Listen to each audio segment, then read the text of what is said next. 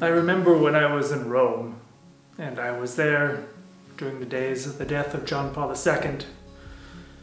And shortly before John Paul II died, the Sunday, Easter Sunday before he died, he wanted to give a blessing from his window as usual. And it was one of the most moving moments ever because he tried to give the blessing and he couldn't even pronounce the words. And for all of us who were there, it was historic, it was beautiful, it was saddening, but at the same time full of great hope.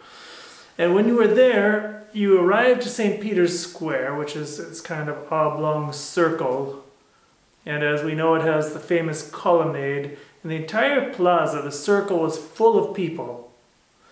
And outside in the spaces in between the columns, it looked like spokes of a wheel. You saw lines of people coming out, uh, emanating out of St. Peter's Square, like these spokes on a wheel, just so they could catch the smallest view of the window of Pope John Paul II. And what was happening? Everybody knew the Pope was going to die soon. Everybody knew this may be the last chance, the last time that they ever hear anything from the mouth of Pope John Paul II. And when a person that we love is going to die, we want to be close to them. We want to catch those last words. We want to catch that message that summarizes everything that that beloved person has lived for and done in their lives.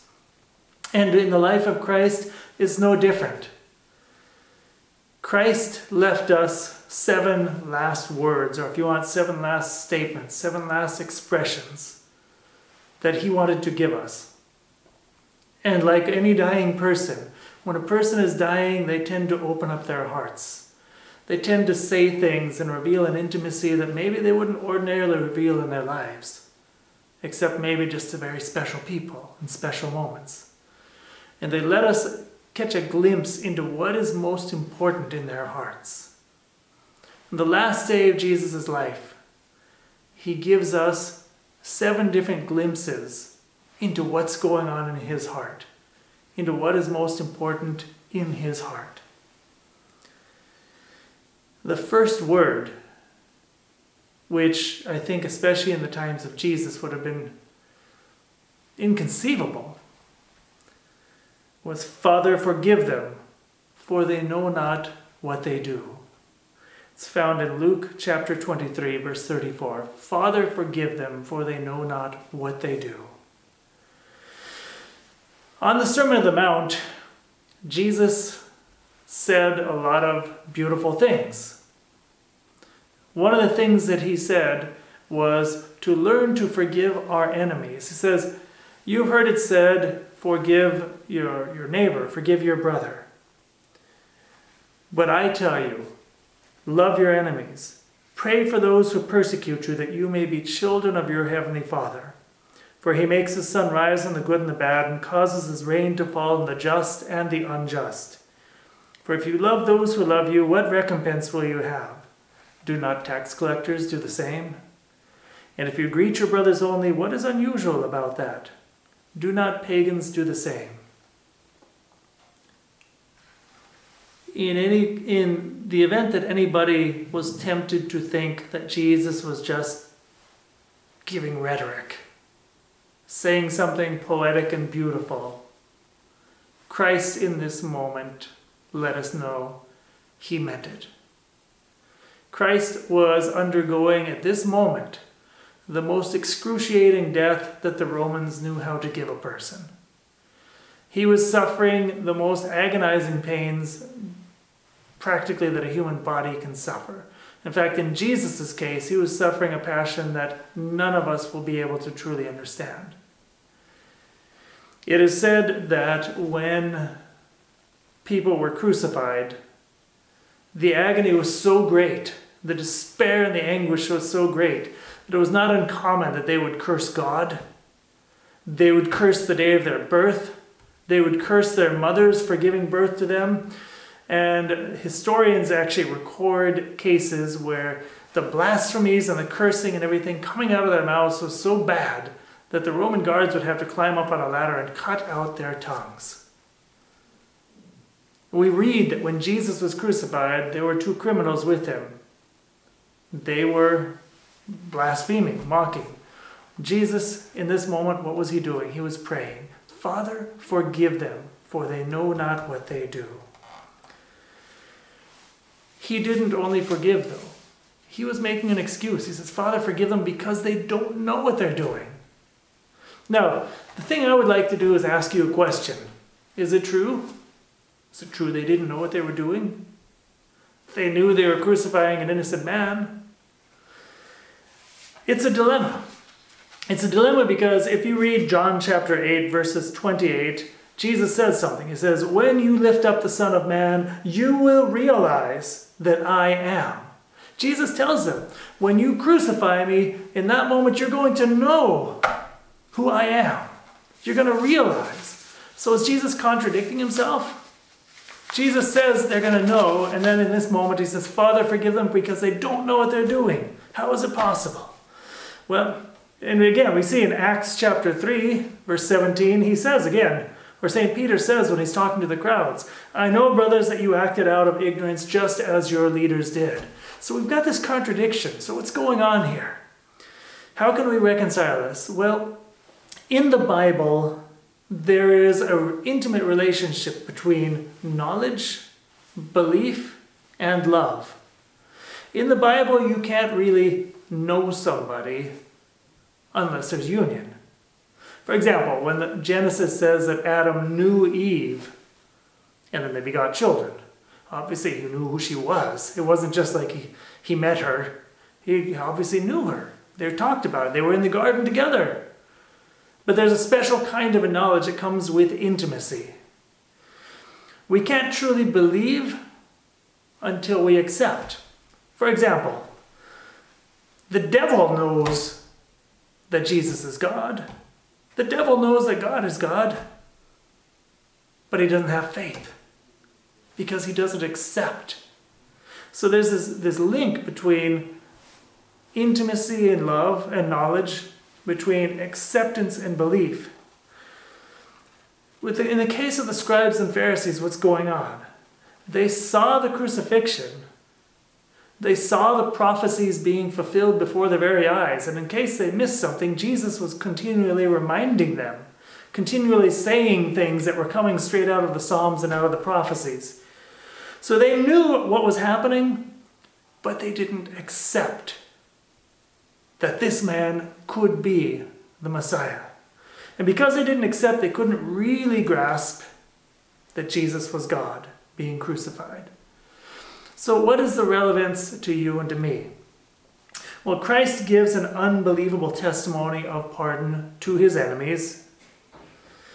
And because of Jesus, because of this testimony, there have been generations of martyrs who have given their lives praying for their persecutors. From the very beginning of the church until the days of today, people dying for their faith and not calling down curses on their persecutors, but praying, God, forgive them. God, give them your grace. God, look upon them with mercy. Arnold of Chartres remarks that while Jesus was laboring to save the Jews, they were laboring to destroy themselves. But the love of the Son of Man had more power than the blindness of this ungrateful people. Probably you and I don't consider that we really have a whole lot of real enemies, right? I don't know, maybe we do, but we can ask ourselves, though, what are the cases in my family or in my workplace where I find it hard to pardon? What am I going to do about that? Am I willing to be the one who's going to take that difficult step?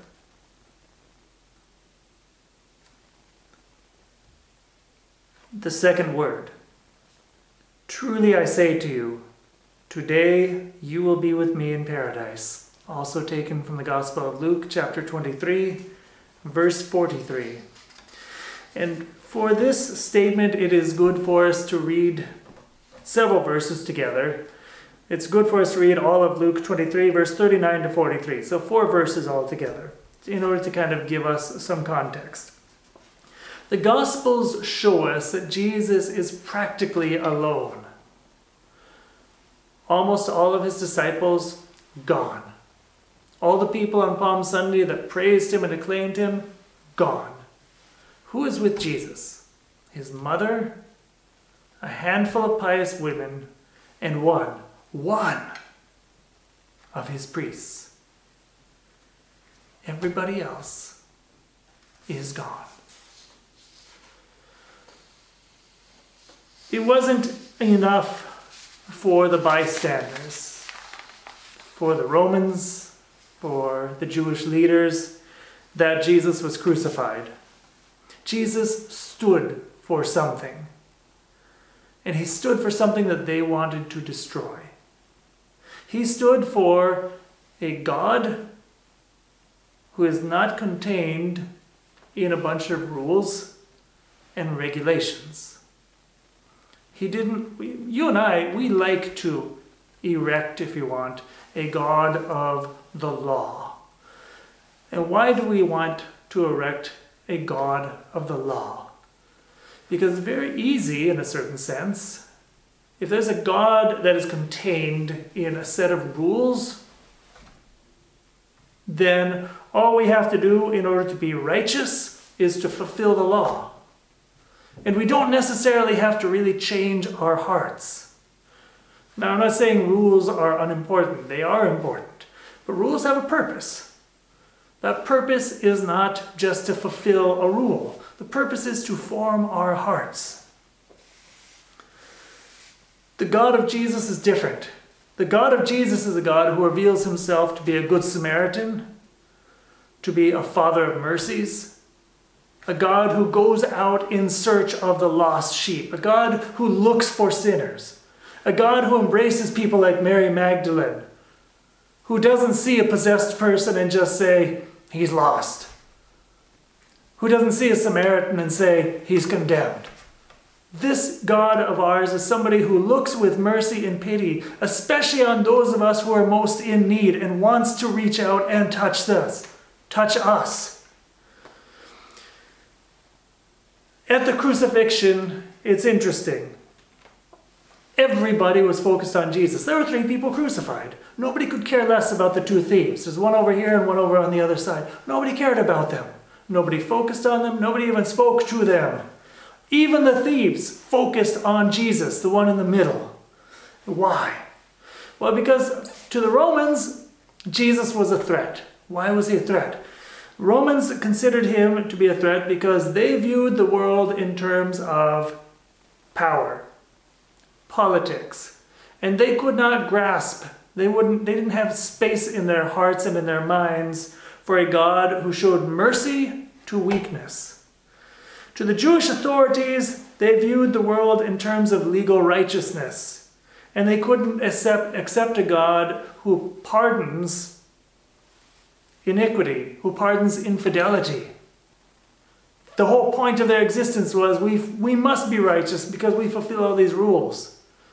And Christ frequently told them, no, you've lost the, the whole purpose, you've lost the meaning. To the thieves, Jesus was also, if you want, a threat. Because they looked at the world in terms of profit and what they could gain. And Jesus placed his treasure in heaven and he taught humanity to place our treasure in heaven. And yet, while everybody is attacking Jesus, everybody's criticizing him, even the two thieves are making fun of Jesus, something happens. One of these two thieves, from his agony on the cross, starts to notice the only people here that are acting with any kind of dignity are that man on the cross, Jesus, and his couple of followers. Everybody else is hurling insults, swearing, laughing, making jokes, being cruel. The only people that are showing dignity is Jesus and his followers. And the good thief recognizes you should not humanly even be capable of praying for people under these circumstances? What is it about this man? How is he capable of acting in the way that he's acting when he's undergoing such a cruel torture? And remember, the good the other thieves, they didn't receive a scourging. They weren't crowned with thorns. They didn't receive all the other additional tortures that Jesus received. And here's Jesus praying. And he looked at him and he recognized the only way that this man can act in this way is if God is with him. He has to be the Messiah. And this is where the moment the miracle of grace takes place. And he opens up his heart and he allows God to bring about a transformation. And he, this man who recognized that Jesus, who had to have been unjustly condemned, he who was a thief, pulls off what many authors call his greatest theft. Because in the hour of his death, he robbed heaven. He, the man who certainly didn't deserve to go to heaven, in the hour of his death, he turns to Jesus with mercy, says, Remember me when you come into your kingdom. Jesus says, I swear to you, I promise, this very hour, you will be with me in paradise. And this man, who spent his life robbing, spent his eternity having robbed heaven. What is the relevance to us? In the end, only the testimony of our lives are going to matter. Only the testimony of our actions are truly going to evangelize anybody. Jesus didn't convert this man because of the miracles he worked, it wasn't because he multiplied loaves or walked on water. Jesus brought about this man's conversion because of the way he used his own weakness his state of human weakness, his being crucified. His testimony under these conditions are what opened up the door to this man's heart. Each one of us has opportunities to be weak. We don't like to use them a lot of times. We try to escape them. When God allows us to face our limitations, our difficulties, our weakness, how do I take advantage of them? How do I use them in order to bring Christ's kingdom to the world? The third word Woman, behold your son. Son, behold your mother. From the Gospel of John, chapter 19, verses 26 and 27. Why would Christ say these words? Some Bible commentators simply see Jesus, he's had his crucifixion, he sees his mother there, he wants to make sure she's taken care of. He says, John, you are my friend, watch over my mom. And that's all they see.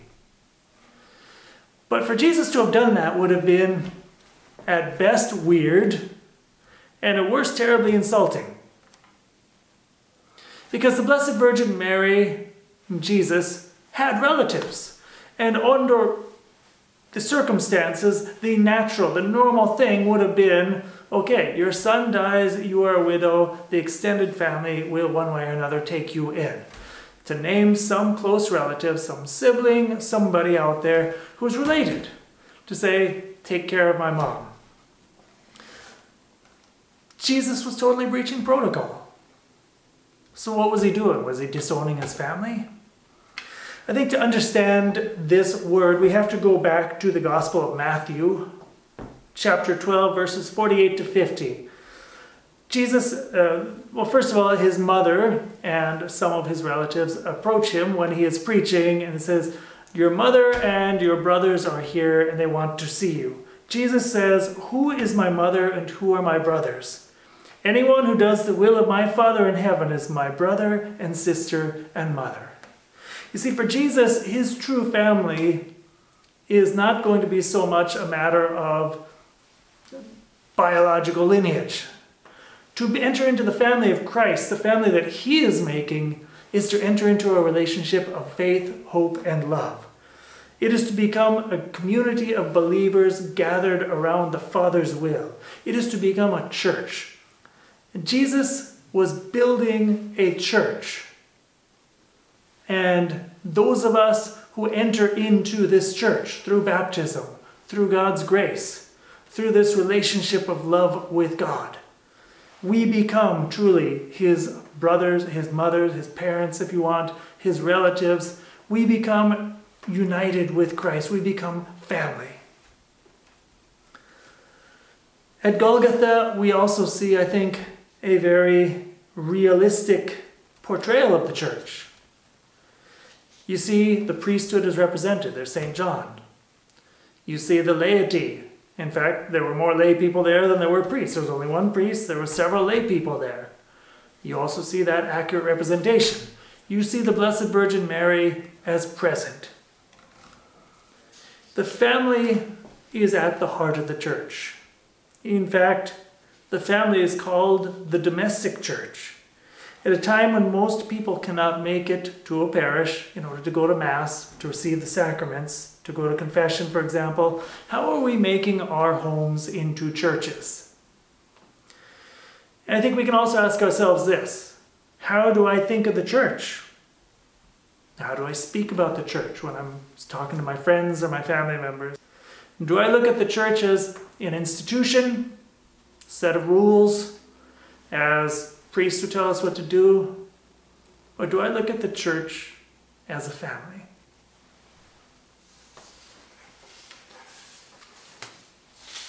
The fourth word My God, my God, why have you abandoned me?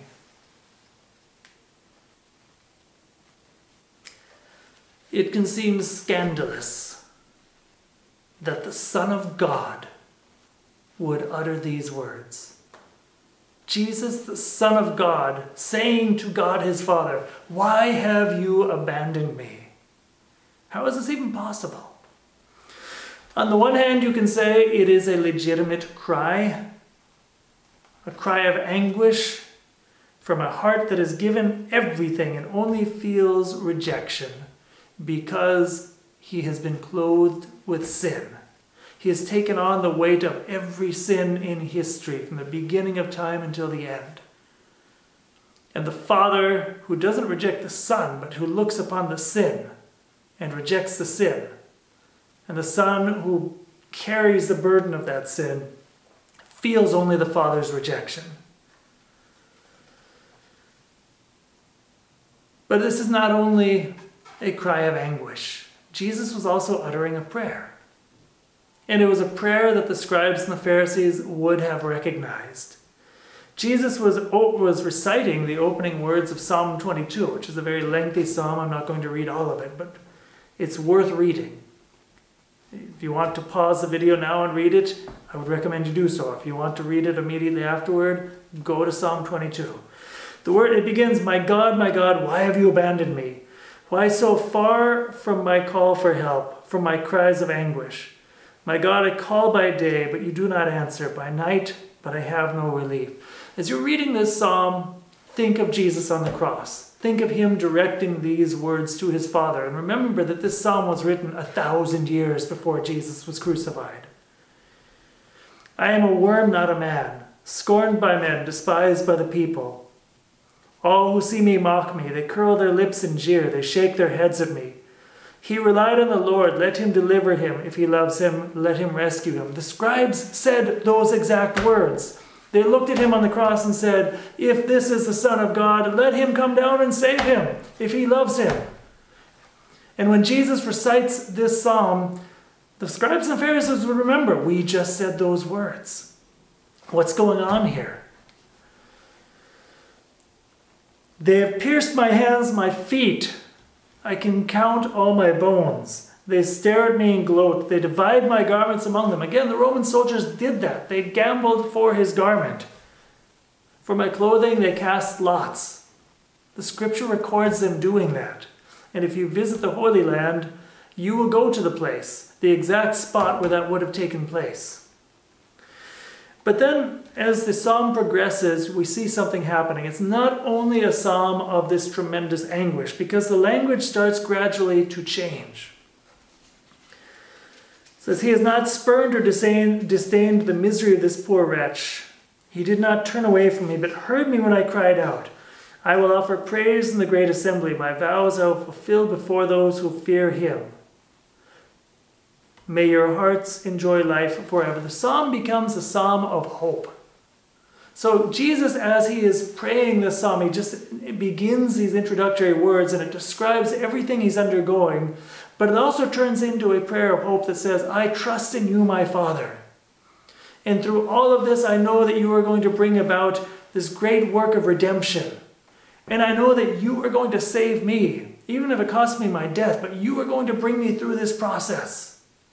So this is not really a cry totally of despair. There is a sense of human despair because he feels the abandonment and the anguish, but in the end, it is a prayer of hope.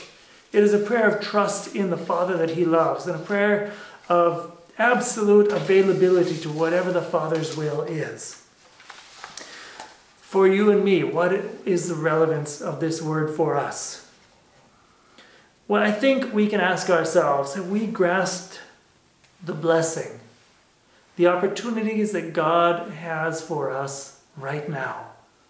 This Holy Week, this quarantine, maybe, these circumstances. Maybe I'm sick right now, or maybe I'm taking care of somebody who's sick. Have I grasped the opportunity that God is giving me right now? To use this moment in union with Christ? Do I recognize that every cross that Christ allows me is always a gift? The fifth word is I thirst. It is also taken from the Gospel of John, chapter 19, verse 28. And I think it, there's a question we can ask. Is it not strange that given all the things that Jesus was undergoing, he would have complained of thirst. He had been scourged, he had been crowned with thorns, he had been beaten with fists as well as with scourges. He would have been utterly exhausted. He had not slept. He had been hung by his wrists in a pit for an entire evening. He bore the anguish, the spiritual, unbearable anguish of every sin in humanity upon his soul. He had nails driven through his wrists and through his feet. It's quite likely that one of his shoulders was dislocated.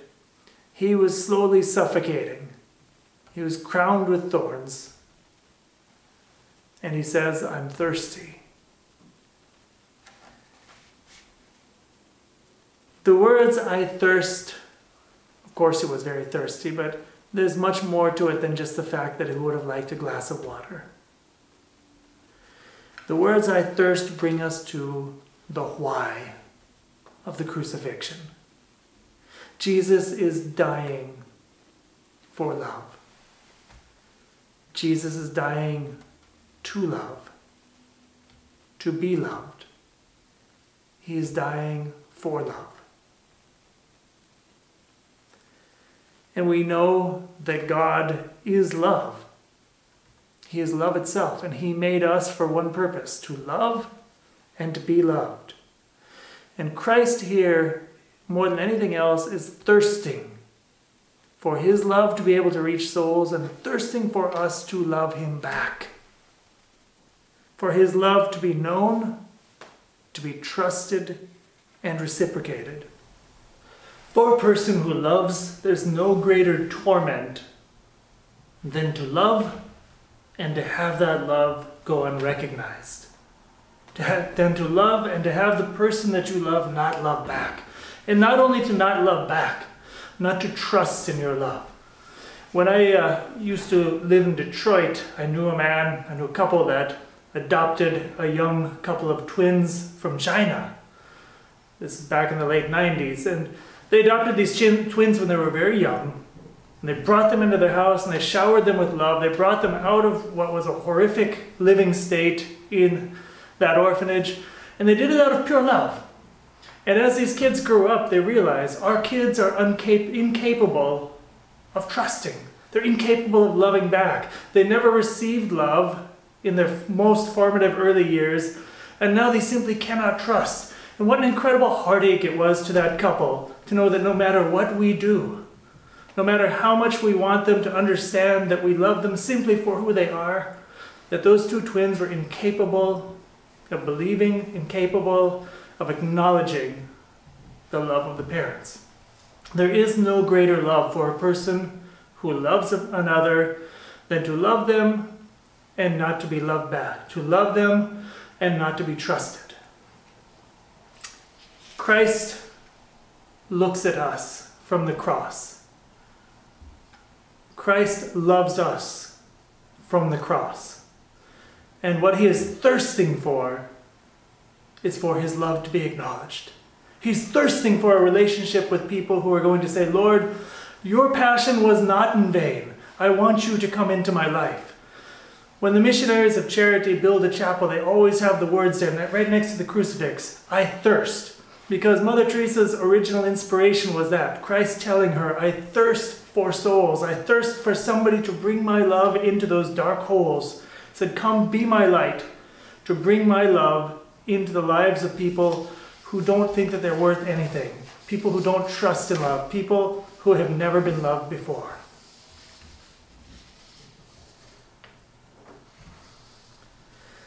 The sixth word. It is from John chapter 19, verse 30. It is finished. This word is forms a continuum with the third and the fifth word. So 3, 5, and 6 are all a continuum. If you read in the Gospel of John, it goes like this Jesus says to his disciple, Behold your mother. And from that hour the disciple took her into his home. After this, aware that everything was now finished, in order that the scripture might be fulfilled, Jesus said, I thirst. There was a vessel filled with common wine, so they put a, so- a sponge soaked in wine on a sprig of hyssop and put it to his mouth. When Jesus had taken the wine, he said, It is finished. And bowing his head, gave up his spirit. I say these form a continuum because Jesus was performing a liturgy. There are gospel scholars that say if you read the Last Supper, uh, it was a Passover supper. And in the Passover, there were four cups of wine that were supposed to be drunk.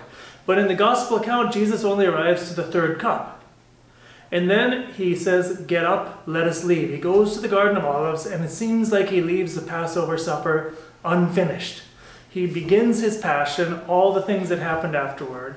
He sweats blood, he's betrayed, he's arrested, he's judged, he's beaten, he's waved the cross, everything until his crucifixion. And when he's on the cross, John goes to great lengths. He says, he gives us a mother. He already has chosen his priests. He is working this work of redemption. He asks, he says, I am thirsty. They give him wine on a sponge. A lot of gospel scholars say that is the fourth cup. And with the fourth cup of the Passover, the Passover liturgy is being fulfilled. And at this moment, Jesus says, It is finished.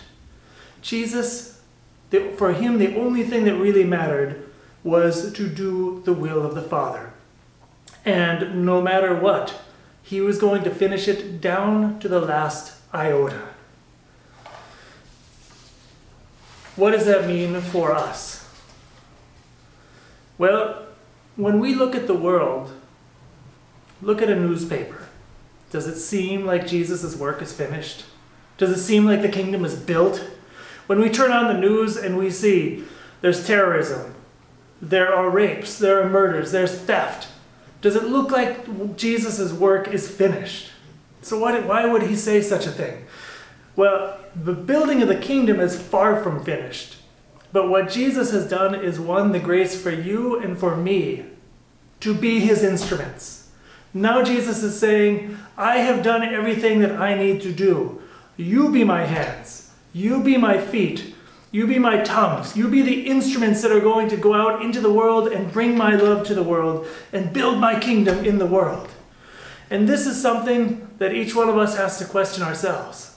We don't need always to do extraordinary things, and we don't need to spend the entire day in the chapel.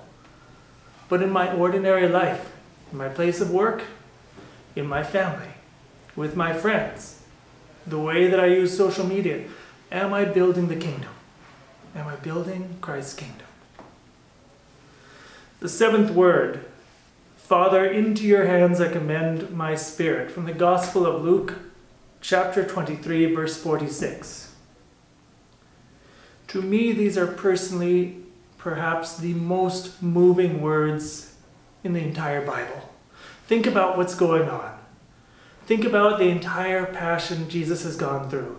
Not only has he been betrayed by a friend, not only did he was he under such stress that he sweat blood, he was arrested, he was beaten, he was crowned with thorns, he was scourged. He was condemned by the religious leaders that were supposed to represent him, that were supposed to represent his father to the people. The, the very men that were supposed to bring people closer to God were betraying him. His apostles had all left. He only had a very small group of people. St. John the Apostle, the only one of the apostles that was there, his mother, and a few women. Jesus and not only this, we know he was being tormented constantly by devils. In the, in the spiritual realm, there's no doubt. Just as you and I are frequently tempted, just as Satan is frequently in our lives trying to beat us down, trying to depress us, trying to keep us by any means possible from doing God's will, how much more when he saw Jesus on the cross? How much more was Jesus suffering the direct demonic attack? Jesus would have looked out at history and seen how many people am I going to suffer for, and it's going to mean nothing. How much spiritual weight, feeling the burden of every single sin that has ever existed in human history, from the time of Adam through Auschwitz, through Mao Zedong, through today's generations, with pornography, with abortion, with all the evils, all the crimes in history, he felt responsible for each one of these. And in that human heart that was made for the most intimate love of God, the most intimate union with God, with all of his heart he was longing for his Father, and at the same time he was feeling the rejection of the Father because of the rejection of the sin that Jesus bore, he, that he carried. All of this was happening at the same time. And Jesus is able to say, Father, into your hands I commend my spirit. How is that even possible? The only way that when we are suffering, the only way when it seems like everything in life is militating against us, that we can remain faithful, is when we are men and women who pray. Jesus was a man of perpetual prayer. In fact, we could say his entire life was prayer. Only when we are men and women who pray will we find the strength that comes from God to be able to trust in Him no matter what. And I think perhaps this is the best way to wrap up our reflections. We live in a world where there are a lot of things going on. Some of us have lost our jobs. Some of us have lost loved ones. Some of us are feeling sick ourselves. Some of us are dealing with great uncertainty. We don't know what the future brings right now. But what we do know is this no matter what happens, we have a provident Father. And Christ, who went through far more than any of us will ever go through, he was able in the last moments of his life to say, Father, into your hands I commend my spirit. When the cross is heavy in our lives, when we are tired, when we don't know what is going to happen, we don't understand what's happening in our lives, we can turn to Christ. We can look into his eyes. We can hear his words. And we can imitate him and say, Father, into your hands I commend my spirit. In the name of the Father, and of the Son, and of the Holy Spirit, amen.